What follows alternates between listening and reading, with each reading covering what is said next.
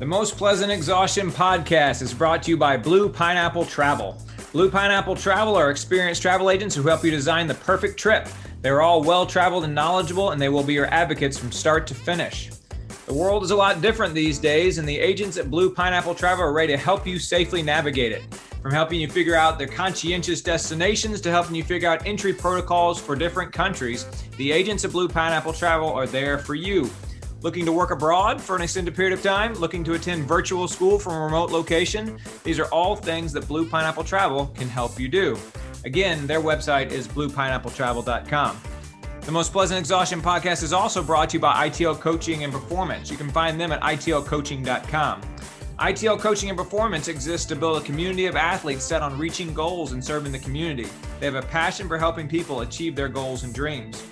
ITL coaches are real people with phones, emails, and the desire to spend time with you during your training. They are vested in their ITL athletes. ITL takes a communal approach to coaching, so there's always someone available to answer questions and to help adjust your training schedule. An ITL coach will be glad to meet with you and to chat about your goals and find the best plan to help you meet those goals. Again, their website is itlcoaching.com. And finally, the Most Pleasant Exhaustion podcast is also brought to you by SlayRx. You can find those good folks at www.slayrx.com. Are you needing a pleasant spark to take your endurance game to the next level? Are you needing an all natural, high quality, customized hydration powder with or without sugar to stave off cramping and dehydration? Are you in need of an effective all in one fuel to slay your endurance efforts? Look no more, SlayRx. SlayRx has a really good line of products to serve our most pleasant exhaustion podcast listeners. Let's start with Michelle's favorite, Spark Plug, which replaces sports gel and gross post race trips to the Porta Johns. It's a pop-in electrolyte powder in small, easily carried tubes. There's also an all-in-one endurance fuel. It has all of your electrolytes, clean fuel, and for no extra cost, your essential amino acids with or without caffeine. And it costs about one third as much as other brands' combo rocket fuels. Finally, they have my favorite, SlayRx Hydrate Powder, which comes with or without sugar in varying strengths of electrolytes based on your individual needs. They can find those individual needs on the free quiz online at slayrx.com or with in person testing, like Patrick and I did at their headquarters on podcast episode number 114. Hydrate is the fuel that I used during the Blue Ridge Relay this year, and I recommend it for all of you as well. SlayRx products are 100% natural, come in great flavors, are vegan friendly, and the Hydrate Light is keto friendly. They've all been well researched and developed by a UGA food scientist who's also an Ironman athlete. The products are tested by the pros and endorsed by your fellow endurance athletes and hardworking folks in the community.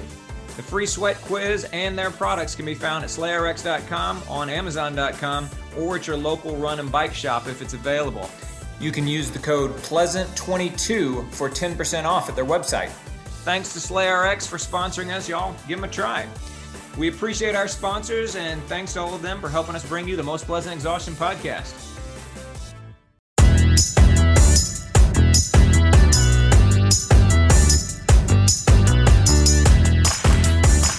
Hello, everybody, and welcome back to the Most Pleasant Exhaustion podcast brought to you by ITL Coaching Performance, Blue Pineapple Travel, and SlayRx. My name is George Darden. I'm an endurance athlete and coach here in Atlanta, Georgia. I'm a father of twin boys and I'm a college professor.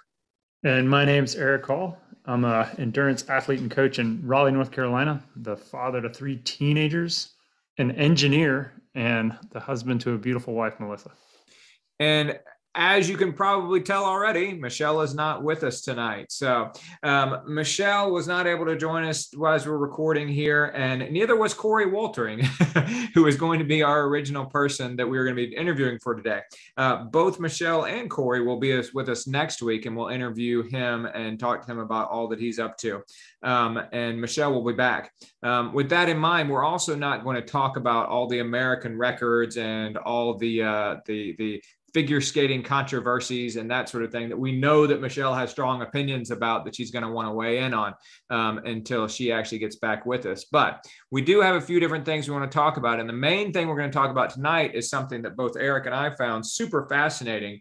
Um, and that was the training diary or the training log, or what would you call it? The training manifesto. That's actually manifesto. what I was looking for. Yeah, the training that manifesto of a guy named Nils van der Poel. Uh, he's a Swedish 25 year old. He just won two gold medals in the Winter Olympic Games. Um, and we're going to tell you all about him and about this 62 page PDF that he put out, all about his insane, but also very interesting training uh, in Insightful. preparation for these two goals. So, so yeah, we'll look forward to sharing that. Before we do, Eric, man, I know you had a race this past weekend. That big relay, we've talked about it several times. It got put off, rescheduled. You and Lee finally got to do it. How'd it go, man? So yeah, so we had the Occoneechee Speedway relay. Uh, it's it's run on a old, actually the oldest NASCAR track here in North Carolina. It's a dirt track. It's no longer a NASCAR track. It's about a third the width of what it used to be, and the infield's all grown up with uh, pine trees and whatnot. Um, it's uh, but the old stands are still there. Hmm. Uh, the start finish line's still there, and it's a it's actually a pretty cool place. Um, For sure. I've I've realized that on most days there's people walking and walking their dogs out there. Um, but on race day, it was uh, I think it was 68 teams of two to four people uh, running any number of laps in a relay fashion. So you could run one lap, two laps, three laps, and then the next person could run one lap, two lap, three laps. There was no structure to that, but basically doing 20 laps at about 1K per lap on this dirt track. Um, and yeah, so Lee and I went out there. Lee Ragsdale, friend of the podcast, he he said, "Hey, do you want to do this?" And I told you guys that this year was about doing some wacky stuff. And I said, that sounds wacky. Let's do that. so I, had, I, actually had a choice because I was going to run a, a, 50 miler instead, but I decided to do this. And man, it was fun. It was cool. a lot of fun. Good. Um, yeah, we did, we did the one lap each. We mm-hmm. just figured that was simple. So we were both, I think we averaged about 430 something a lap. I was down a little bit around 420 and Lee was a little higher than 430 and handed off every lap. And I think we were both pretty metronomish. It was cool. it was nice. Um, it the, the, weather wasn't as bad as we expected. It didn't rain, um, but um, yeah, it actually ended up being. It was chilly.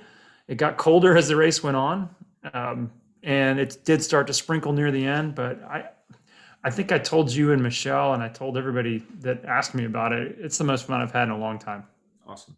You know, Very good, man. it's that ultra group of people that do these crazy events, um, all shapes and sizes, all speeds. Um, we finished 15th overall, so that's against the two and three and four person teams, and we finished sixth in our in the two person team, uh, okay. uh, the two person team division.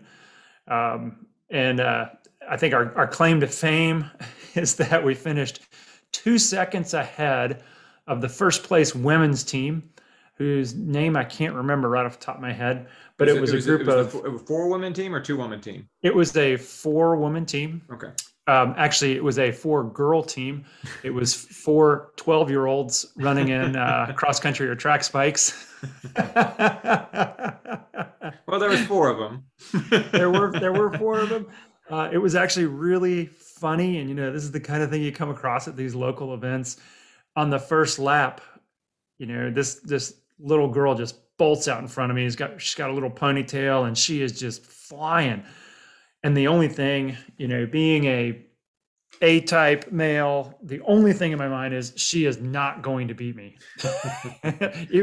Maybe it's the first lap, but she is not going to beat me, which is totally wrong. It's not the way you should approach this. I get that. But I ended up running my fastest lap on the first lap about 15 seconds faster than I wanted to, but it was really, you know, I have her to thank for that. Um, but what was interesting was the next time I walk up to the line, it's another 12 year old girl. Wasn't the same one. Track spikes. It wasn't the same one because there was only two of us and there were four of them. And then the next time I walk up, she's right there. And the next time I walk up, she's right there. Because what was happening was whenever Lee got the baton, um, the 12 year old girl would pass Lee. and whenever I got the baton, I would pass the 12 year old girl. Mm-hmm. and it came down to the last lap. And I asked Lee, I said, Lee, did, did you even see her? Because you, I think you beat her by just a couple of seconds, you know, mm-hmm. based on the results. And he's like, no, I had complete tunnel vision. Um, but he did run. So Lee ran his last lap, I think 10 seconds faster than awesome you know, his previous five laps. There you go. Um, and I think partly that was because after my after I got up off the ground after my last lap because I went first, so Lee ran the very last lap.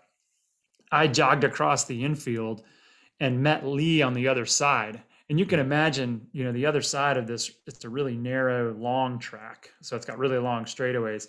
That's kind of where you lose your focus and you might slow down a little bit. Well, I met Lee over there and dragged him through that flat stretch. Right on. so I didn't actually get to see him finish. Okay. Um, I came around the corner as he was, you know, he's off in the distance and he was finishing because he did take off and he ran really hard. But um, yeah, it was it was a great race. It was it was so much fun. I, I, I encourage people just to do any race that's similar to that. I encourage people to if they live around here, uh, Occoneechee Speedway Relay. Um, it was it was a lot of fun. That's all I can. Awesome. That's how I'll Very finish good. it off. It was a lot of fun. Awesome. Very good, man. Well done. Congrats. I raced Thank this you. weekend as well in a much more traditional race than the one that you ran. So I had a I did have a pop quiz for you though. So let's hear it. Is associated with the race. I'm going to give you two I sets of that numbers. I bet that whatever answer I give is going to be better than the answer Michelle gives. Actually, I think you would do better with this one. I always try to, you know, help you guys out. So I'm going to give you two sets of numbers, and I want you to tell me what they represent. Okay. Okay. So the first set of numbers is 140 and 155, Okay. and the second set of numbers is 166 and 187. Dum dum dum dum dum dum. One Dum, dum. 140 and 155. And I might have shared something with you after the race that you would have seen, you know, where you would have seen these numbers. Oh man. Yeah, I don't know. Tell me. Um, Oh no, I do know what that is. 140 and 155 is your average heart rate and your max heart rate during your race. That's and- right. And 167 and 187. Is that how high it was? 166 and 187. Whew, those were my average and my max heart rate. no, no. You went to 178. Those are Lee's heart Oh, rate okay. Very good. I was going to say, because I knew mine was higher than you as well. But no, yeah. Our friend Lee has a rabbit heart, man. So, so good for him. Jeez.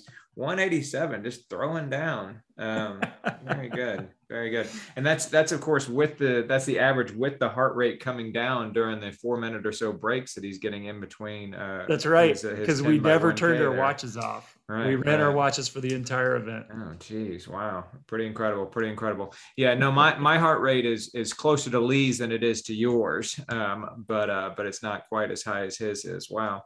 Um, yeah, no, my race this weekend it was it was funny. It was called the Tartan Trot 10K, um, and it's in Dunwoody, Georgia, which is not too far away from here. And everybody I knew that had run it before, I would say, "Oh, yeah, I'm running this race this weekend." They'd be like, "Oh my god, that race is awful." and I'd be like, "What's Oh, so bad you. about it? Is it like poorly organized, or or is it dangerous?" And they're like, "No, it's just really hilly," um, and it was um, for a 10k race. It had 420 feet of uphill, um, which I realized by ultra standards is not a whole lot, but 420 feet of uphill is a whole lot when you're talking about a 10k. Um, and it had one pretty monstrous hill in between mile th- the three mile mark and the four mile mark. Um, but the positive part of the race is that a lot of times I've found with these local road races, the the places shake out very early on. Like like 400 meters into the race, the person who's going to win is probably in the lead. The person who's going to finish second is probably in second. Um, and that's just kind of the way it goes. And this race actually wasn't like that. I ran alongside a guy for about for the first couple of miles um, and we were side by side. And then he actually pulled away from me and pulled in front of me. And in my head i started thinking oh well you know second place is pretty good. I'm pretty happy with second place. And i'm annoyed with myself that i kind of went to that place so, so readily and so quickly. Um, caught back up with him around the 5k mark ran up the big hill with him and then crested the hill and did what every coach tells you to do. I, I, I ran over the top of the hill and, and kind of was able to get away from him. Um, ultimately ended up beating him by about 30 seconds there. Um, it's the first time I've been in a race in a while that was uh, was competitive, for lack of a better way of saying it. Not that like I always win every single race, but usually just not competing for these spots, right? Um, And so a race that I thought that I was going to lose, but I kind of kept my pet, the pedal to the metal, and I ended up uh, uh, winning it. And so that was that was kind of fun. That was interesting, um, and so I enjoyed it. Plus, I got a really sharp jacket for for for get, get, getting the win. Plus, I won a homemade pie, an apple uh, apple pie covered with caramel, which was pretty good too. So you can hear my sons yelling out in the hallway about how excited they were about that pie. Um, and so so yeah, I had a fun race overall. So doing Did the you, Strava says that you set the course record. So I'm sure that is not true, but um, but but it was definitely not a super fast course that is certain. So i was happy for it uh, about it at this uh, at this particular juncture. Doing the publix half marathon in a couple of weeks uh, the atlanta track club was kind enough to put out a press release this week of how competitive the uh, the the uh, half marathon is going to be. They have $17000 worth of prize money uh, they're offering. And so uh, friend of the podcast, Patrick Ollinger, former host of the podcast, Patrick Ollinger actually won that race a few years ago. Um, and he texted me the press release and said, oh, I don't think I'm going to win this year with all the professional runners that are going to be coming in. And so we'll definitely talk about that um, when uh, Michelle comes back on the podcast in a couple of weeks for sure. Um, good. Um, all right, let's do a real kind of brief in case you missed it here. Um, because, like we said, there are some big pieces of news a new American record in the indoor 5,000, a new world record in the indoor 1500, um, and so a few other things. But uh, we're going to save a lot of that until Michelle's actually back on and we can talk about it. But um, um, what you wanted to talk about uh, Erin Jackson, didn't you? I did. Uh, real quick, not on my radar. I'm not a speed skating um, follower. I did have rollerblades in high school and into well, of college. course you did. I did. One of my claim to fame is uh, in uh, middle school. I actually owned my own roller skates. I was I was oh, quite. Oh, you were the, that guy. I was that guy. I had the zinger wheels. Oh man, it's jump bars. Know, it was good, good stuff. But um, Erin Jackson, I, I don't even remember how this popped up. I, I must have been just reading articles and I saw this name and I said, well, I'm going to figure out what this is all about. And what really caught my eye was that in 2018, Erin Jackson was a roller derby player. Mm-hmm. And yes, that is what you call them roller derby players. Um, and she was quite good at what she did. She did not she did not take on a your typical roller derby name. She actually uh, played under her her own name, Erin Jackson. She thought that was good enough. Um, and uh, but the story that really caught me about the Olympics was she did not qualify. I think she slipped and maybe fell during her event, so she didn't make the team. But then uh, Brittany Bowe, one of her teammates who did qualify, actually stepped aside to allow her to to compete in the Olympics in the 500 meter. And then I'm not sure how it all worked, but they both ended up competing in the 500 meter in the right. Olympics. But Erin came out with the with the gold, and just to put a couple of like exclamation points on this, you know, she's the first black woman to ever win that event, which I thought that that was pretty cool. Yeah. And then the second thing is, I did the math. Just to, just to underline what you're saying, the first black woman ever to win the event, not the first African American, but literally the first person of African descent from any country to win that event. Yes, yeah. yes.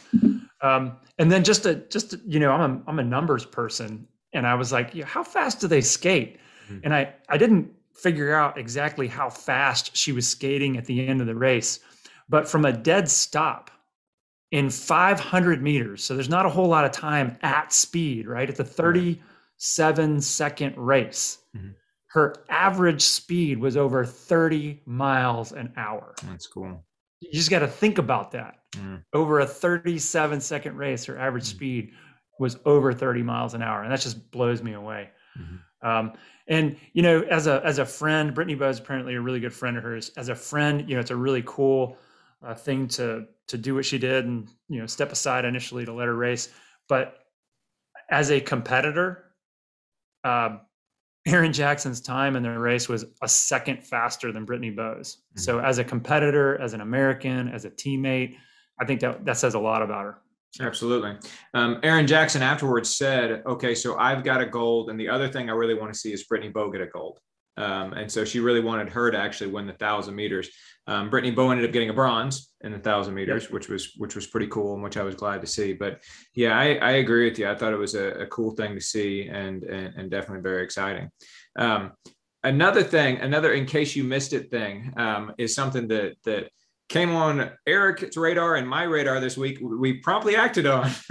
um, yes, and that did. is that the organizers of the Blue Ridge Relay, which it seems like we cannot really get through a podcast without mentioning the Blue Ridge Relay these days. I already had plans to mention the Blue Ridge Relay tonight, even without this, but the uh, the the race directors of the Blue Ridge Relay have a new event called the Tobacco Road Relay.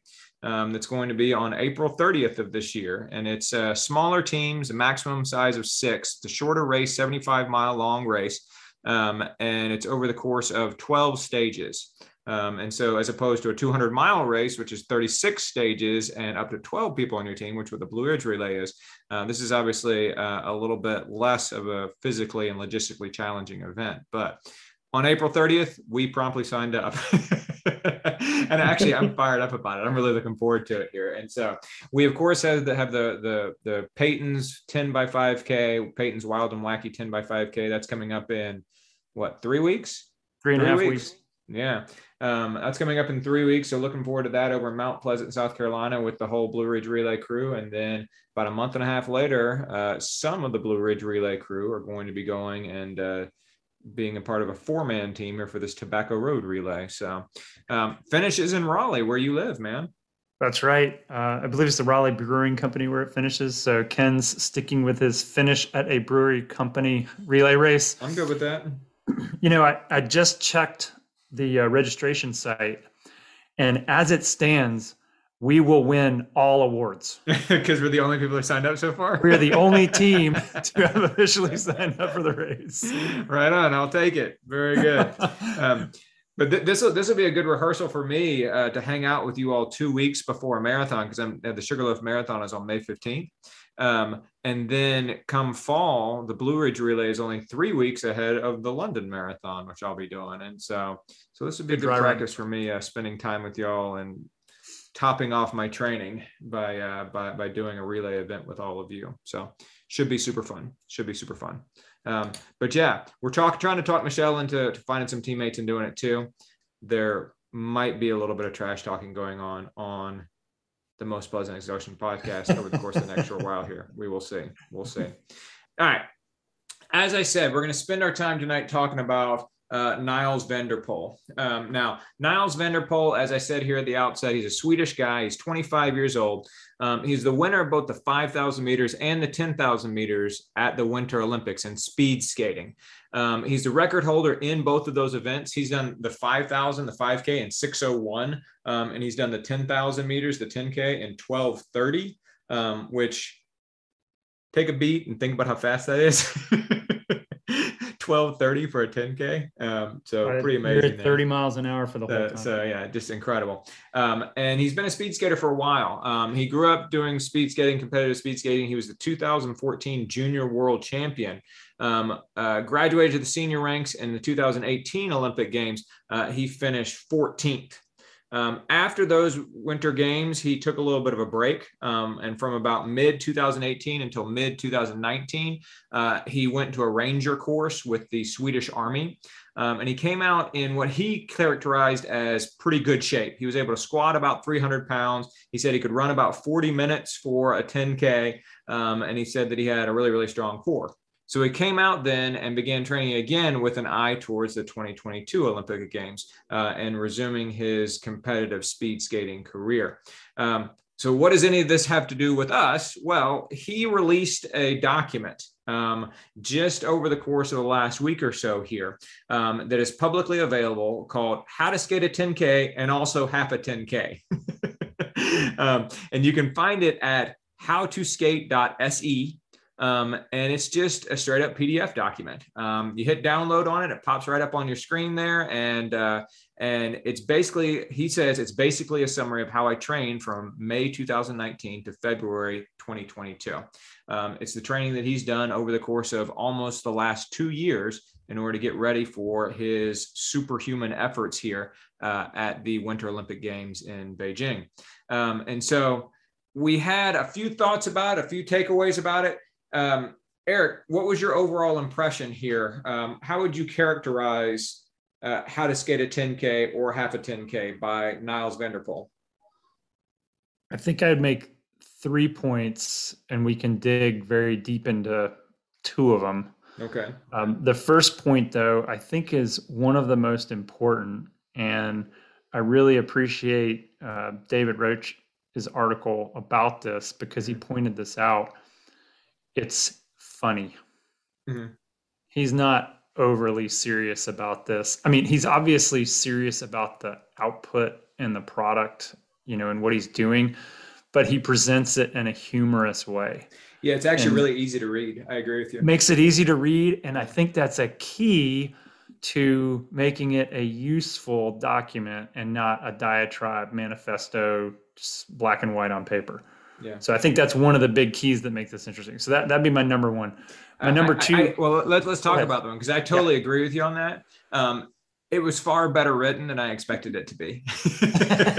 you know, uh, and maybe I've gotten a little bit jaded because I've read too much uh, uh, research literature and and um, I don't know, but one way or another, yeah, it was fun the way he just kind of uh, he'd talk about what he did in a fairly matter of fact way, but then always would throw in various jokes, or there'd be like these little fun side notes and that sort of thing. Like when he talks about eating whipped cream straight, and then, oh, by the way, my dental hygiene was shit during this period. And I really wish I would have learned to brush three times a day a little bit sooner. Yeah. Like all these different sorts of things like that, that, that he just kind of digressed into that were super fun. And so, yeah, I agree with you. When I think when you first hear us say, oh yeah the olympic champion put out a 62 page pdf all about his training. That doesn't sound really super interesting. That's why i led with that you know yeah. i wanted yeah. to kind of set the stage. No it's it's an easy read. It's yeah it's, and, it's actually fun to read. Right and george I, I think you and i and our friends we approach things almost humor first you know it, it's kind of the entry point and it it humanizes uh, a lot of this stuff because nobody, you know, he talks about seven hour rides at 250 watts day after day after day. That is not fun. And no one wants to really read about that. Mm-hmm. But if you make it a story and you make it interesting, I think you can capture more, your audience becomes larger. Right, right. So. Yeah, we'll go into the, so, so since you just mentioned that one, let's talk about that real quick. And so one of my big takeaways from it um, is is how much time he spent in the aerobic base phase, what we might call like base building, right? right. Um, in a lot of ways, the actual setup of the training was in itself not that revolutionary. He built a base, then he did a threshold phase, started doing tempo runs, then he started doing more race specific stuff right? I mean, that's kind of, I mean, that's the way you and I have been training literally since high school. Like we take the summer and we'd run mostly easy miles, right? With a few strides mixed in and that sort of thing. Um, and then we'd start doing tempo runs at the outset of the season. Then as you got closer and closer to, to your peak race, the state meet or whatever happened to be, you'd start uh, doing faster, shorter things. Um, so in that sense, it's not really all that revolutionary. Um, where it's revolutionary, I think, is in the scale. Um, that, as you said, over time, he built up to where his aerobic weeks or his, his weeks during his base phase included 33 hours worth of training. Um, and that 33 hours worth of training was seven hour bike rides three days a week and six hour bike rides two days a week. Sometimes he would mix in like a little bit of cross country skiing rather than cycling, um, but it was almost entirely cycling. He put some running in there along the way, but he ultimately actually injured himself while running. Um, and so ended up being in his big, huge base phase, months long base phase, uh, leading up to his, his training for the Olympic Games. Um, it was almost entirely on the bike. Um, and so he he writes about how important it was to actually build that aerobic engine, right? Um, how how important it was to actually create all that that stuff, um, all that mitochondria, all that that blood carrying capacity um, inside of his body, in order that he could do the more race specific things later on. Um, if I could, when you say the scale of it, I think one thing that people might take is the sheer number of hours that he put into it and mm-hmm. but I, I, think it's more than that it's deeper than just because you could say well that's his job like he mm-hmm. should be putting seven hours a day on the bike you know you mm-hmm. you you could make that that, that corollary I, I think the the scale of it included how important that was and even how specific he was about how he approached that scale and how he made comments to and I would not sacrifice that for anything. Mm-hmm. Right. Mm-hmm. So it wasn't like over the summer, you, you, the corollary is over the summer, we would run 700 miles. mm-hmm. right?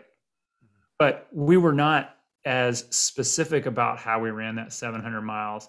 And once the season started, the base the base time was over. Mm-hmm. Whereas he he continued that even into his season. I think their scale is not just the number of hours he put into it, but the degree to which that was very um, important. I think you, you, used the word importance just a minute ago. Mm-hmm. I think he he feel he felt like that was the most important thing. Mm-hmm. Mm-hmm. Yeah, no, he said that that that everything, all of this, grew out of his aerobic fitness. Right. Um, the entire endeavor grew out of it, and I think that when you look at a speed skater whose times are 601 for 5k and 1230 for 10k you're not thinking oh it must be because he had a six month long base period in which he put in up to 33 hours a week on the bike that's not necessarily what your first thought is going to be um, no. But yet, that's exactly what he did. Um, and like we said, he kind of mixed it up a little bit, which something I'm going to talk a little, a little bit more about here in just a second. Um, but but the amount of time that he actually spent just you know building the engine in zone two. Um, you mentioned 240 watts. Well, his FTP is actually 400 watts, and so that's only about 60 percent right? And so right. he's not going super hard. He's going about the same intensity that you and I ride when we ride on Zwift on Saturday mornings, right? Um, and so so it's it's mostly just kind of relaxed, easy mileage um, that he's putting in, just hours upon hours upon hours upon hours. Um, so yeah, I was I was super interested in that sort sort of aerobic season. Um, he didn't ever do any other things during that aerobic season he didn't push the pace during that aerobic season. Um, no. He said that he, looking back on it, maybe he should have put in a few sprints, but he said, but I really didn't. And I think that was one of the things that really stood out to me is how compartmentalized his seasons were. Like he had his aerobic season, and he call, he called them his seasons, and so that's not just yep. me saying that. Um, his aerobic season, his threshold season, his specific season. Like he had these seasons, and he pretty much kept them walled off from one another. And I think that a lot of people over the course of the last several years, I've read, have talked about how you know you have lactate threshold, you have VO2 max, you have um, aerobic development, um, and you have more neuromuscular development, like those four things. And at any time throughout the course of the year, you're working on all of those four things. You're just working on them in different concentrations, and you're just emphasizing different things. That wasn't his approach at all. No. He's like, I'm not working on neuromuscular stuff or threshold or VO2 max for several months over the year, all I'm working on is aerobic development. And then he's, he switched over to threshold and he kept on working on aerobic development, like you said. But then he he only worked on threshold. He didn't work on neuromuscular stuff or on VO2 max stuff. So I, I thought that how compartmentalized his seasons were was really interesting to me because that's contrary to what so many people I've read over the course of the past several years have said, and frankly, really contrary to what I've done over the course of the past several years, both with myself and with the athletes that I coach. I would agree. You know, and over the last three or four years, I've mixed it up a lot. I really don't. It's it's unlike high school where you had summer off, you know, and, and you could you could actually really dedicate yourself to putting in miles. You know, I, mm-hmm. I work mm-hmm. all year long, so I don't really get that period where I can focus just on base. And so I I mix it up, and that's what I do for the people I coach also. But I've seen high school coaching uh, literature saying almost down to every session should have a piece of base threshold and uh, race specific. Right.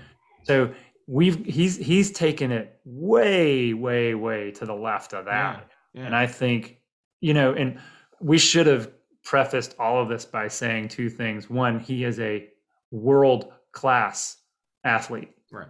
So he has physical attributes that 99.997% of us don't have.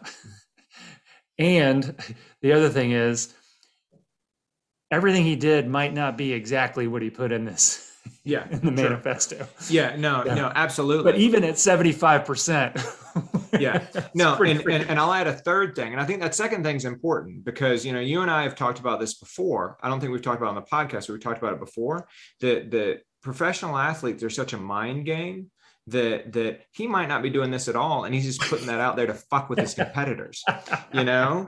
Um, i mean that that could be true and we're devoting all this time on the podcast and everything else to it. I don't think it is. Like i don't he's get messing that with me too. um, but yeah, yeah, no kidding. Because um, I've only got but, seven but, hours but that, before I need to go to bed. So I've yeah, only got right? seven hours before I need to go to bed, so I need to get my ride in. but but but that is a possibility. So we are presuming that he actually did what it is he said, and he was very you know vulnerable and, and humble about the fact he said, you know, sometimes I fell apart and sometimes I didn't quite make get it done, which is one of the things that lends me to believe that he actually did do mostly what he said he did. But then the third caveat I'll also add is that he's an N of one, right? Um, yeah. And so this worked for him um, in large part, perhaps because he is a world class athlete. Um, and so just because it worked for him doesn't mean you need to download it directly into your life. Um, and he says that too. Um, he says, I built up to it slowly. I've been doing this for a long time, you know, um, but nonetheless, I, still think it's provocative for us to consider. Um, all right. What was your number two thing? What was the second thing? First thing was that he was funny. So my number two thing was it's not revolutionary. So we're going to move on to my number three thing. so so the number no, so the number two thing was that that basically, like I said, it's just yeah. going to set up. Yeah. Base speed specific. That's yeah. that's how I've yeah. always trained. It's how I've always coached. You do your mm-hmm. base, you do your speed stuff to get your threshold in, and then you do specific stuff as you get close to the race. So that's what he did, and I think that it's right. not revolutionary.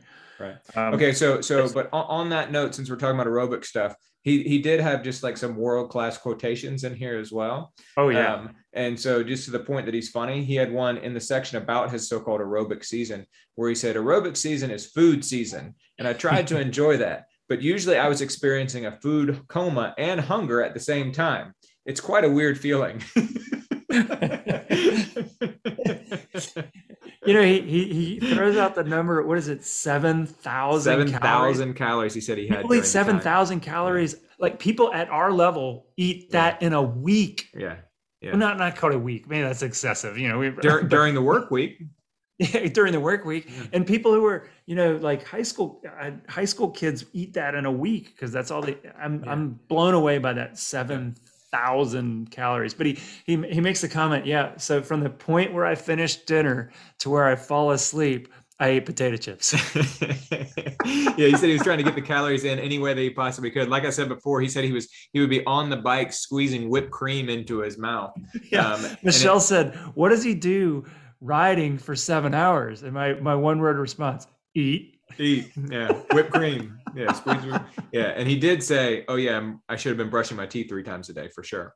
Um, yeah. I was reminded of of uh, before my wife did Race Across America. She actually went to the dentist because she had read that sometimes their teeth get messed up. Oh yeah, um, and he gave her some special toothpaste um, for her That's to use in the two weeks prior and then during the race itself. Yeah, that is very cool. Yeah, yeah. Uh, so my number three were uh, targets uh, out kind of outside of the plan type targets. Mm-hmm. Uh, he ran a hundred mile race. Mm-hmm. Uh, he had a couple of other things like I'm not thinking off top of my head. Yeah, this one stood out to me too. Yeah, where and he and I think he did that, or at least what he what I what I got from it. He did that one to give him a tar- give himself a target to, to work towards during mm-hmm. his quote unquote training. Yeah, and to keep it interesting. Yeah. So it wasn't boring because 33 hours on the bike. Right. it, right. it doesn't matter how many podcasts, how many, you know, Netflix shows or whatever, how many cans of whipped cream, it's going to get boring. So you need to have some goal, some intermittent goal to work towards. Yeah. No, I thought that was super interesting as well. And that's one of the things I had taken note of that I want to talk about too. I referred to it as indulging himself um, and and because that's the language and that's the lens through which I saw it because that's something we've talked about a little bit on this podcast. Mm-hmm. um, that that uh, he wrote and I'll quote him here. He said during the aerobic season I planned for some endurance challenges. It could be a 100 kilometer run a five day running stage race of 280 kilometers or a 600 kilometer bike ride. The main purpose of this was to inspire myself to train more, gather more hours, but also to get some cool experiences out of my career. After all, I didn't get to decide whether or not I would win the Olympics, but I did decide if I wanted to compete a 100 miles ultra run or not. Um, and he did do a 100 mile ultra, and he said that the only time he's ever cried at the end of an uh, of an athletic event is when he finished his 100 miler. yeah. um, um, but yeah, to me that that reminded me of what we've talked about before. Um, in that that I I've said that over the course of the last couple of years in particular, um, but but I was kind of trending in this direction anyway, even pre-pandemic. That that I've been willing to let myself do things that are a little bit more fun um, mm-hmm. that that are sort of interesting and different as opposed to just being real regimented around well this is my goal race and everything lines up to my goal race and, and if it doesn't align exactly with my goal race then i can't do it um, right and and i think that as the pandemic sort of forced a change in everybody's routine i, I really leaned into kind of indulging myself. But i think that that um, you're kind of seeing this with a lot of different pro athletes right now. And i really kind of enjoyed this particular aspect of of his of his manifesto um, because I, I, was thinking about like CJ Albertson, um, who there was a good article about him in Slowtwitch this week about how he gets on his treadmill and will like literally run 35 miles um, and stuff like that because he's kind of indulging himself a little bit. Like this is something he wants to kind of do and he sort of gets it in his head. He talks about how like, like like Sunday 35 miles is fun. That, so, that's so, an indulgence. Right? so, but he said he said he has it in his on a head. treadmill. He said he has it in his head that he wants to run 50k on a treadmill at 520 pace. Like for some reason that this kind of that that sort of fascinates him right now. Yeah, like in awesome. his head, right? and so so, so, he figures he's ultimately probably going to ultimately end up doing it. Um, but there's lots of there's lots of really good examples I think of this in cycling. You have Tom Pidcock who is on Team Ineos and makes loads of money to race on the roads. But this past year, he won the Olympic Games in the mountain bike, um, and then he just won a world title in cyclocross, right? Um, you have Matthew van der Poel and you have you have Wout van Aert who made names for themselves in in cyclocross, but now are on the road and now they're doing mountain biking, and cycling, all these different sorts of things. You have Lachlan Morton, who we talked about last year, mm-hmm. who is a road cyclist, but during the Tour de France, he did his own Tour de France tour and like rode the whole course in front of the Tour de France by himself as a bike right? The I, I feel like this is just becoming more of a common thing, and I think it's super cool.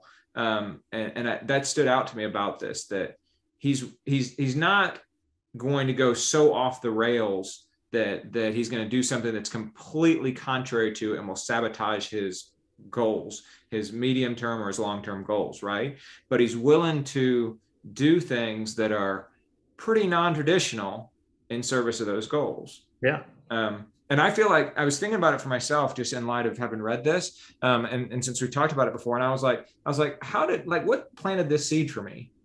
Um, and I think what planted the seed for me was actually the Blue Ridge Relay. When I started doing the Blue Ridge Relay with y'all in 2018, I was training for the Philadelphia Marathon, and I trained for that marathon just kind of the way that we always did. And then I go out with y'all and I do the Blue Ridge Relay. I have a lot of fun, and then I go to the Philadelphia Marathon um, two months later and, and I ran really well. And I was like, okay, that didn't screw me up. Like I was still able to run well afterwards. Do you know what I mean? Yeah. Um, and I think that, that that encouraged me to sort of find other events, be they Zwift races or Zwift duathlons or 50Ks or 10 by 5K or whatever it happens to be, um, that they don't sabotage the goal, but they're also kind of fun and they keep the training sort of spicy. Do you know what I mean? Yeah. Um, I think it's been fun to watch you also do some random things. For the moment things. Like it's not it's you're you're not planning all of your races even a month in advance yeah. sometimes. No i agree. I agree you know, during the pandemic we did all those random you know i can't even remember what they were called but we, it was like run four miles every six hours right right right. like the yeti challenge and stuff? The yeti yeah, like challenge. all, yeah all those things. Yeah. And, yeah that's and, just it, yeah, it, I think it makes things more fun. It, it's still a challenge, and it's like, oh, can I do that? But and I'm not preparing for it necessarily. I'm just integrating it into my training. Yeah. Right. Yeah. And I might like Lee and I joked, you know, this weekend, like, what is this all about when we've got the 10 by 5K coming up? But it's just Yasso 800s. They're right. just 1100s, you know? And no, totally. And it, uh, and, and it, and it, it keeps the flame alive for lack yeah. of better ways. And you know what I'm saying? And yeah. and and I that, and that's what I hear in his writing is that he's doing all it's it's like you're you're a 5k 10k speed skater and you're doing a 100 mile ultra why would you do that well it's because a he wants to have this massive aerobic block um, uh, but b just as importantly, he feels that even during this time when he's putting in all of these hours, he wants to do things that are kind of cool. And I yeah. think it actually showed a lot of wisdom too for him to say that that you know he doesn't have control over whether he wins the Olympic games, but he can exert some control over whether he gets to actually run 100 miles one day and finish um, and right? finish. Yeah, yeah. There, there, there's a lot of there's a lot of wisdom in this piece of writing, which is one thing that I kind of appreciated. And so that that willingness to sort of indulge yourself there, I thought was great. Um, I thought was very cool. Um, so uh, I'm going to get to my number three now. Is that cool? All right, cool. Well, that that was your number three. So you're gonna well, you're gonna you have, you have a new number three. Stole my number two. Oh, okay. My bad. My bad. Didn't mean to steal your number two. You segued from my number one into your number one. All right. Let's hear um, your number. Let's hear your number three now. I, it, it was the and you've touched on this at least twice already. It was the honesty. What I what I felt came through is honesty in this. And I'll give you one quick example. He would say, well, the thing about the teeth, you know, that was kind of funny, but mm-hmm. it was also honest. You know, mm-hmm. I should have had better oral hygiene. Mm-hmm. But then another one was he has these blocks where he does five days of just insane training and then he takes two days. You know, he right. does a block of two days off. Right. And you think, oh, he okay. Does, so he does that in every phase. Yeah. His, his his training from his training 365 days a year is five days on, two days off. He takes a weekend yeah. He tr- he trains for the Olympic speed skating the way that you work as an engineer. exactly. exactly. But then but then he says during that time he does all the things that he right. doesn't get to just like the rest of us right, right. it's a right. weekend he, he, i think he talks about like playing video games and yeah. catching up on this and doing all these like mm-hmm. stupid mm-hmm. silly things so there's yeah. there's some honesty there and then the other honesty that all of us can learn from and we talk about it all the time and we don't do it and maybe this is like a difference between this world class athlete and the rest of us is and we'll get into this when we talk about some of the specific speed training but he he talks about if i didn't feel it man i just stopped yeah took another day off yeah yeah if if if i if i didn't feel it i didn't feel like it was working for me and i think you made a comment somewhere about being um in tune or listening yeah, listening, listening, to your body, your body. Mm-hmm. you know that's piece of it it's mm-hmm. also mm-hmm. just a total mental it's not you know screwing with your own mind yeah it's not what is my oh man what are my followers going to think that right. I took three days straight off on Strava, which none of them really give a damn because they're worried about what you think about their Strava, mm-hmm. you know.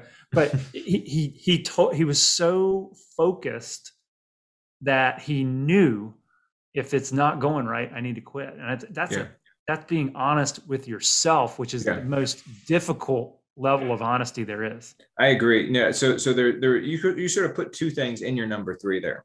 Um, and so so so so that's my number four and five. There you go. They're number four and five. So so let's talk about that first one, the whole five two setup, which it does it does require some real confidence and some real faith to be able to say, yeah, I'm going to train five days a week like an animal, and then I'm just going to take two week two days off. Um, and of course, there's like a physiological benefit to that. You know, you need to recover, and your your endocrine system needs to recover, and and your body needs to literally rebuild itself after all this time. But really, as he spoke about it, as he wrote about it, it was clear that it served a far greater and more important mental purpose than it did a physical purpose yeah. to me. Yeah. Um, you know, he talked about how, like you said, he like would go out drinking and he made new friends. He said he had to develop new interests. And so he wasn't so one dimensional. He wasn't just like speed skating all the time yeah. right? Um, and he had to get to know people that were from outside of the sport of speed skating that maybe didn't even really care that he was a world class speed skater. Instead, he had to have some sort of mutual interest in them instead. Um, and so, so yeah. And, and he actually writes in this piece that's all about his training. One of the greatest things that's happened over the course of the past few years, I've, I've made a lot of really good friends. Um, yeah. And then, then he says, quote, it was not my success that justified my sacrifices. It was my friends. And I owed it to them to try and live up to my full potential um, which I thought was so cool. Um, well, and that's cool. Yeah. That's cool because it, it talks to why we and how we run the Blue Ridge Relay. Mm-hmm. Why we and how we these you know we uh, for those of you who don't listen to podcasts all the time, George and I went to college together, and then we really didn't talk, hang out, do anything for almost twenty years.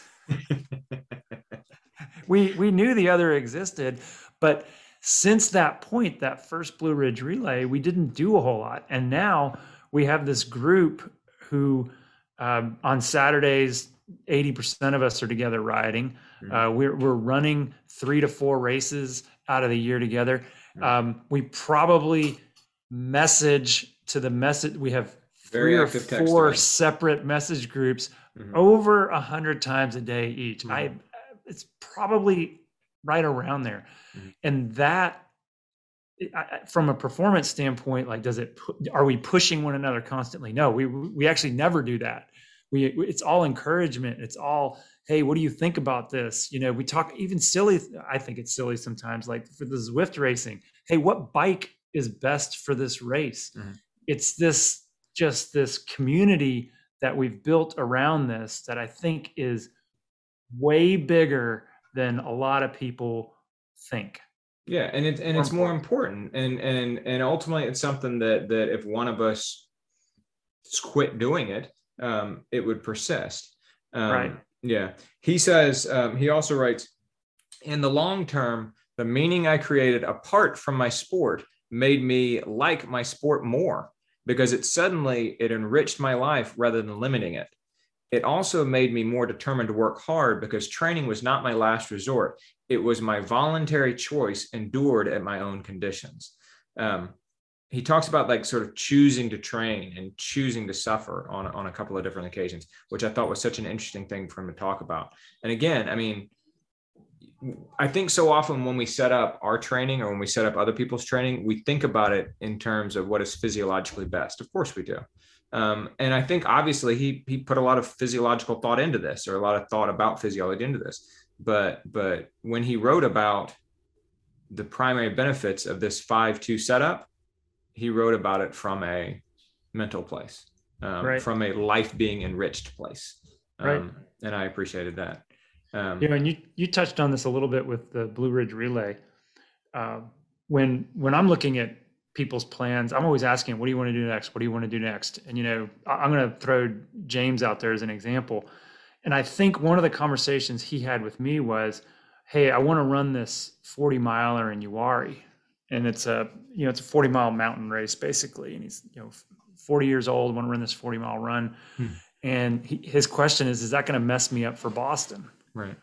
And I look, I've I really started looking at this as two ways. Is well, of course not. It's it's early enough. From so from a training perspective, this is actually probably a good thing, right? Mm-hmm. But mentally, if you right. want to do that and you're going to regret doing that afterwards and that's right. going to excite you about the different types of training we're going to get to integrate in to right. make that 40 miler happen heck yeah let's do it Right. Do it. Have fun. Yeah. No, I totally agree with you. When I was training, um, when I was coaching Thomas Odom, who uh, who did Race Across America solo um, a few years ago, um, he finished in the top five. He did great. He just really did had an amazing performance in Race Across America. Um, when he and I first spoke, he said, There's a few things on the bike that I kind of want to do, and I want to sort of integrate them into this. I was like, Fantastic. So, for example, he wanted to do an Everesting. Okay. Um, and so, so yeah, so we found a way to make that work. Um, he uh, wanted to ride his bike to the start from where he lived in northern Georgia to the starting line of the Marine Corps Marathon. It's like, yeah, okay, we can. You know, it takes like three days, but I was, I was like, yeah, we can make that happen. You know, and and and so so we just kind of figure out how to make those things happen. Um, yeah. and and that kind of circles back around to the whole indulgence thing too, right? Um, for sure.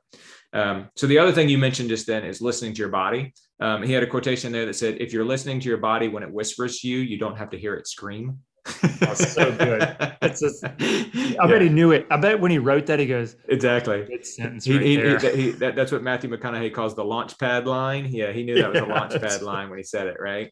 Um, but uh, but yeah, I, I thought that was great. Um, he talks about it when it comes to like figuring out exactly what threshold, what lactate threshold he should be riding at during the uh, training at during the threshold stage.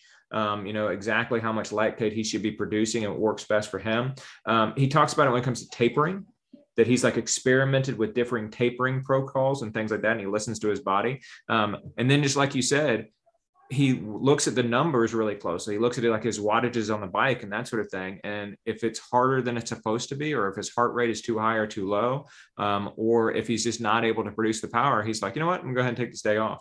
Um, he said that at one point during the specific phase, which by the way is the first time he puts on skates, which we're going to talk about next. Um, but he says during the specific phase, if he's off on a lap by even 0.3 seconds, he knows that that's an indication that maybe he needs to take another rest day. And so he'll just shut it down and take another rest day. um, the amount of poise and confidence that that takes, yeah, it's pretty impressive. Yeah. Um, the amount of self awareness that takes, um, it's very impressive. Um, and particularly given that so many of us think, oh, well, if you're having a bad day, you just kind of gut it out. You know, you get on through yeah. it. Yeah, no. Um, I also thought kind of along those same lines. It's a little bit different. I kind of thought along those same lines that that he he talked about. He had a quotation near the beginning, um, which I think sort of informed all of his training, where he said, "quote all training sessions are performed at the expense of other more efficient training sessions or at the expense of recovering after these sessions. My point isn't that stretching is useless. If you need to stretch, then go ahead and bend over. But do not fool yourself. Do not drop hours from the essential sessions in order to perform something that sounds cool or is easy. Yeah, the gym is warm and nice, mirrors everywhere so that you can see your pretty face and attractive muscles but you're more likely 50 watts of the required bike threshold to make it below 1200 than you are 50 kilograms in squats from it. I completely cut what I thought were the suboptimal sessions in order to increase the optimal ones. Um, I thought that was just great. yeah. yeah. you read um, that and you're like, man, yeah, where, where has this been? Yeah, but it's but it's um, it's so simple, but it's it's so um, there's so much truth in it that that we do kind of get sucked away by fads and looking at various things and and distracted by by stuff that that we think is is like critical when in fact it's not. Um, and and he very much says, okay, well, there's nothing wrong with stretching. If you need to stretch, you should stretch, but it's not about making you a better stretcher. It's about making you a better speed skater in his case, runner in our case, right? And so are you stretching the minimum amount necessary in order to help your running? And then if the answer is yes, then spend whatever more time you have, not stretching additionally, but running or, or, or, doing things that will improve your running. Um, And I think that's such an important point. And I, I think it, it leads into where, where you want to go next of if, if there is a very important piece to the event you're doing say form mm-hmm. don't do things that will impact form. Yeah yeah. And and i've heard i think i've heard you say this but lee ragsdale friend of the podcast and i were talking. He says that you've said this before with swimming. Mm-hmm. don't go swim two miles. Mm-hmm because your form will suffer. And no, you and I sure. have talked about mm-hmm. the fastest swimmers don't actually look like they're swimming fast. Right, right. It's because their form is perfect or yeah. close to. And and and and they don't go out and they don't swim. They don't swim four miles in a row without stopping. Yeah, a, a lot of a lot of runners who go to triathlon are accustomed to going doing long slow distance to doing just sort of regular easy runs and then they think that swimming's the same way and that's not how swim works because swim is so much more form dependent.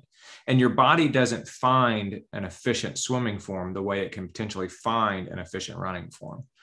Um, and there's you know philosophical and, and evolutionary reasons for that but but yeah so so yeah the next point i want to talk about is kind of a tangential point to that or sort of related to that but um, it's about the specificity or the non-specificity.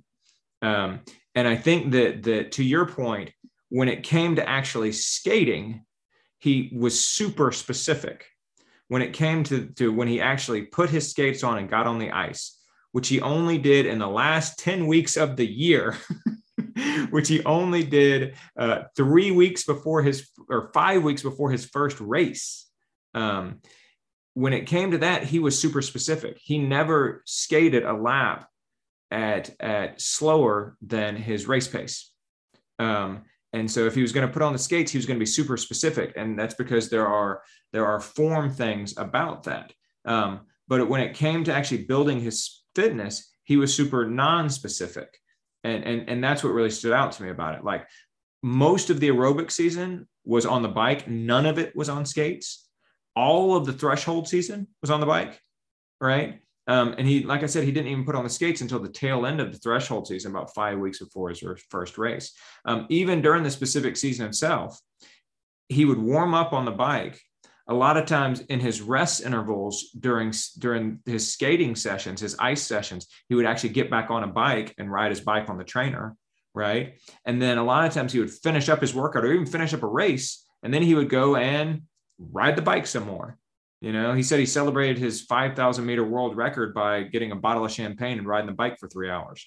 Um, I mean, and so so I, I thought that was sort of fascinating, um, and I think that you sort of you sort of uh, put your finger on it well by by saying when is he specific and when is he not. He's specific when he puts on the skates because it is such a form dependent activity. Um, right. But when it comes to to actually building fitness, um, his fitness, his engine is not built on the ice. Um, yeah. It is it is built on the bike. Um, and I've I've had long diatribes on this podcast before about how I strongly believe that that very thing that that you can build your engine, you can build your fitness in places that you don't have to do those on the run. Um, you can do them in far safer ways that don't beat you up nearly as much. You do still need to do some running. Obviously, he still did some skating, um, but but you can build your fitness in other ways in other places through other means. Um, yeah, I, I felt like that was a point and, and maybe i just didn't read it in his article but in david roche's article he i don't think he gave that enough credit mm-hmm. because he kept saying i think i don't think so either i agree he, he kept saying that cycling is so much more or, or is so much similar to skating mm-hmm. i was like that that has nothing to do with it it's, i agree cycling is a corollary to running just as much as cycling is a corollary to skating, or it, enough. It's I agree close with you. enough. I agree with you. What what cycling and skating have is a shared history that cycling and running don't have. That's you know, you, you, you have like Eric Heiden, for example, who was an Olympian and rode the Tour de France, right? Um, and so so you have you have more of a shared history there, and so you have a, a you have speed skaters who have ridden the bike for decades, right? and you just don't have a history of of runners who train using largely a bike. Um, you just don't have it. There's just yeah. not that that history. Um, and so so I, I, but yeah i agree with you. I think that some of his um, so we you know we read the pdf but we also read david roche's piece in trail runner where he talked about it. I think that david roach in his piece um, reflected some of the um, the prejudice that uh, running coaches typically have toward cross training. Right. Um, and, um, yeah. I, yeah. Cross training was never brought up to me when I was in high school. Right. Right. And I, I don't think it was a, I don't know if it's a prejudice or just like a, it, it wasn't well understood. Right. But you know, I can I can say for any athletes it's important, mm-hmm. but I will say for athletes like us mm-hmm. who have, you know, niggling injuries like a like our heel spurs, Hmm. or for athletes like us that are advancing in our age. I mean, we're not as old as Lee. I mean, he's almost 50. Lee has come up a lot in this podcast. Yeah, yes. Well, you clearly I'll, spent a lot of time with him this weekend. but the the the point is that we cannot and David Roche says this all the time. Runners could not do, you know, 33 hours of running, and mm-hmm. you know, they can't do that. Well, no kidding. But you could do 20 hours of cycling, mm-hmm. right? You could do 20 hours of cycling, yeah. and I remember it even in college. I noticed this that I could kill two, three, you know, 25, 30 mile rides, which are basically races around Atlanta, and the next day didn't didn't faze me. Right. And now I can put in so much more base on the bike that is helping me run mm-hmm. more than it would if I was trying to put all that base in on my legs running. For sure. So I think there are, you know, there are some definite benefits to that. Weather, age, injury, just time. It's mm-hmm. easier to throw on my shoes and jump on the bike. It mm-hmm. really is. Mm-hmm. Than to go find a dirt trail to run on because I don't want to beat myself up. Um, I agree. So I, I, I think that's a huge, huge misconception that people might have, or prejudice, as you said, possibly that they should they should rethink that. I agree. I agree. Um, all right, let's uh, let's wrap it up here. There are a couple of kind of miscellaneous things he says at the tail end that I just wanted to kind of include. He and, and this is sort of the way he set it up as well. He just kind of threw in a bunch of miscellaneous stuff towards the tail mm-hmm. end. Um, one of them he said, "quote I'm confident when I draw the conclusion that traveling days are not rest days. I think a lot of athletes do not respect this vital insight." I like that one. I do too. Sitting in the car is not easy. Sitting on an airplane is not easy. Yeah. And then he went so far as to say that that because travel days aren't rest days, that he will only travel really when it's kind of required of him. Um, so he has to travel to races, obviously. Um, but if doing a workout or doing a less important race is going to actually require him to travel, he just won't do it. Um, so because traveling is going to be too disruptive and, and too draining for him. Um, he said he does no testing. He doesn't do any VO2 max testing or FTP testing or anything like that. Um, it requires him to deviate from his regular training. It requires him sometimes to travel. Um, and then he says, quote, also, I hated it. It sucked, unquote, which he's right about, by the way. Um, but, but, but I, I, I love this one. I, I very rarely ever do FTP tests on the bike. I have a pretty good sense of what my FTP is just by looking at what I can do in workouts and, and feeling where I am. And that's very much where he is too. Um, I had an athlete several years ago that basically said, said I'm never going to do another one of those again. That's, that's, it feels like a waste of time. You have to take time off. You have to, you have to rest a little bit beforehand, all these sorts of things. Um, and they're miserable. Um, so, so why do them? And I agree with him on that. Um, he, uh, he talked about his diet he talked about alcohol. He said that during his aerobic season, he drank beer just like any typical 25 year old probably would. I don't know how much beer they drink in Sweden, but um, but then he actually, as he got closer and closer to the specific phase, he drank less and less. Makes sense. Uh, relationship with her, with his coach, he says that he has very much a give and take relationship with his coach, which I think is good. Um, he talked about training solo. Um, he said that he liked training solo rather than training with a team. In part, he said he can't find anybody that's willing to put in as much volume as he does. Um, but he said also, I can be much more flexible and I can kind of say, you know what, I'm not feeling it today. Today needs to be rest day after all. If he's by himself, and if he was with a team, you know you have to kind of do what the team does um, and so that provided him some critical flexibility which i think is super important because we've talked before on this podcast about how great it is to have a team and how great it is to have a community um, and he's like yeah it's great but be mindful of some of the downsides as well um, talks about creating an environment that promotes um, promotes achievement, uh, which is what in the lab coaching is all about. Building your lab, ITL coaching is all about for sure. Um, he even writes a little bit about uh, dealing with the media um, and how you should talk to the media and all that sort of thing. Um, so at the very end, he does say, I want to give you two more quotations that are just super fun. One is he says, KISS, keep it simple, stupid. Um, and he says, quote, my training program was very simple and therefore very robust. It was cheap and reliable, not fancy nor extraordinary. I tried not to involve things that I could not control. I did not become reliant on equipment that I could not easily access. I did not make plans that I did not understand. I did not follow a culture of buying a bike too expensive to bring about in the rain. To me, speed skating was just a one legged squat repeated over and over during maximum heart rate. It was all just very simple, and I kept it that way. So, a one-legged squat. So, so what I want to know, because Eric, like, I feel like you could say that. I feel like, are you going to get that on a T-shirt or on a hat, or on a poster, or all of the above? Because that definitely feels like the sort of thing you would say. I, I love it. I absolutely love it. Keep it. My my dad taught me that when I was probably eleven or twelve, and I try to. That, that's how I try to approach my life. There you, you go, know? man. There you go. I do right, like your yeah. And then the final thought, the final thought was the epilogue thought. This was literally his final thought in the entire thing as well. Um, quote, the hardest thing about this program was getting through it with a smile upon my face. When I found ways to enjoy it, I was unstoppable. Sometimes to get through more hours, what was needed was an ice cream, and sometimes it was multiple ice creams. the good news was that ice cream was pretty cheap. So, even though other skaters had millions of euros going into their careers, I was able to skate faster than all of them because I had found a way to enhance my performance with ice cream.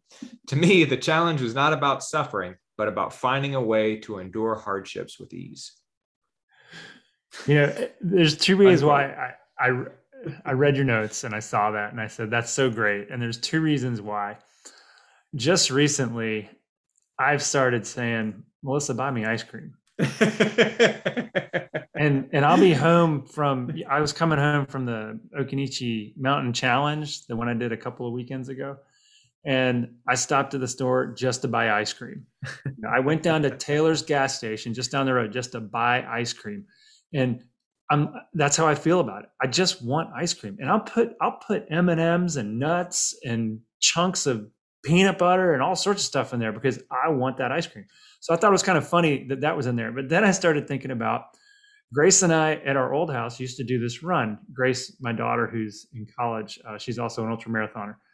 So we did this run, and it was a seven mile run, and the turnaround point was a McDonald's.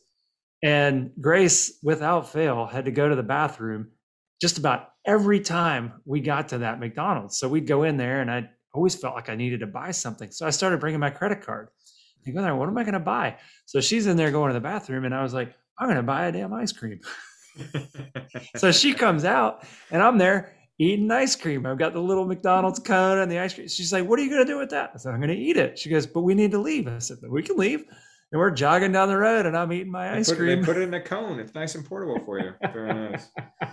So, so the takeaway here is that you thought that you were being so indulgent and being such a bad boy uh, for eating ice cream all these times, and it turns out that it is a key component. It is the parting thought of Nils van der Poel, the world record holder and double gold medalist in speed skating. I'm enhancing my performance with ice cream. That's right. As because did, it's simple and cheap. As did Nils van der Poel. Right on. No need to pour millions of euros into an expensive setup. All you need is ice cream. Uh, it's not about suffering, but about finding a way to endure hardships with ease. Right on. All right. Final thought, Eric. Ice cream. Perfect. All right. We will be back next week with Corey Waltering. He will tell us what his big secret success is. We'll see whether he uses ice cream. His Instagram suggests it's more about tacos than ice cream. Um, and of course, we will have Michelle back with us next week as well. Uh, Eric, thanks for being here, man. I love it. Thank you, George. Thanks for listening, everybody.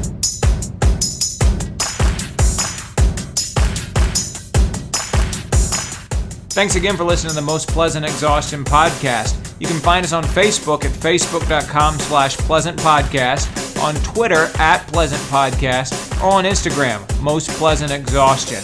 We're available on Stitcher, SoundCloud, Apple Podcast, or Spotify, so share us with your friends.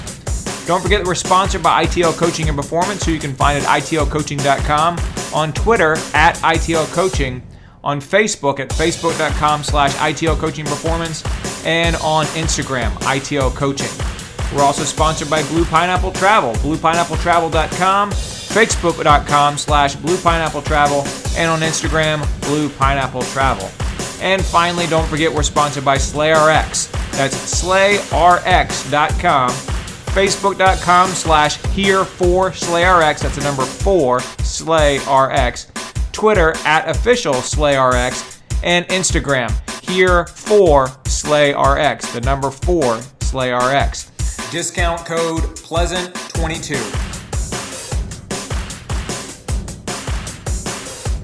On behalf of Michelle Frank, Patrick Ollinger, and Eric Hall, I'm George Darden. Thanks for listening to the Most Pleasant Exhaustion Podcast.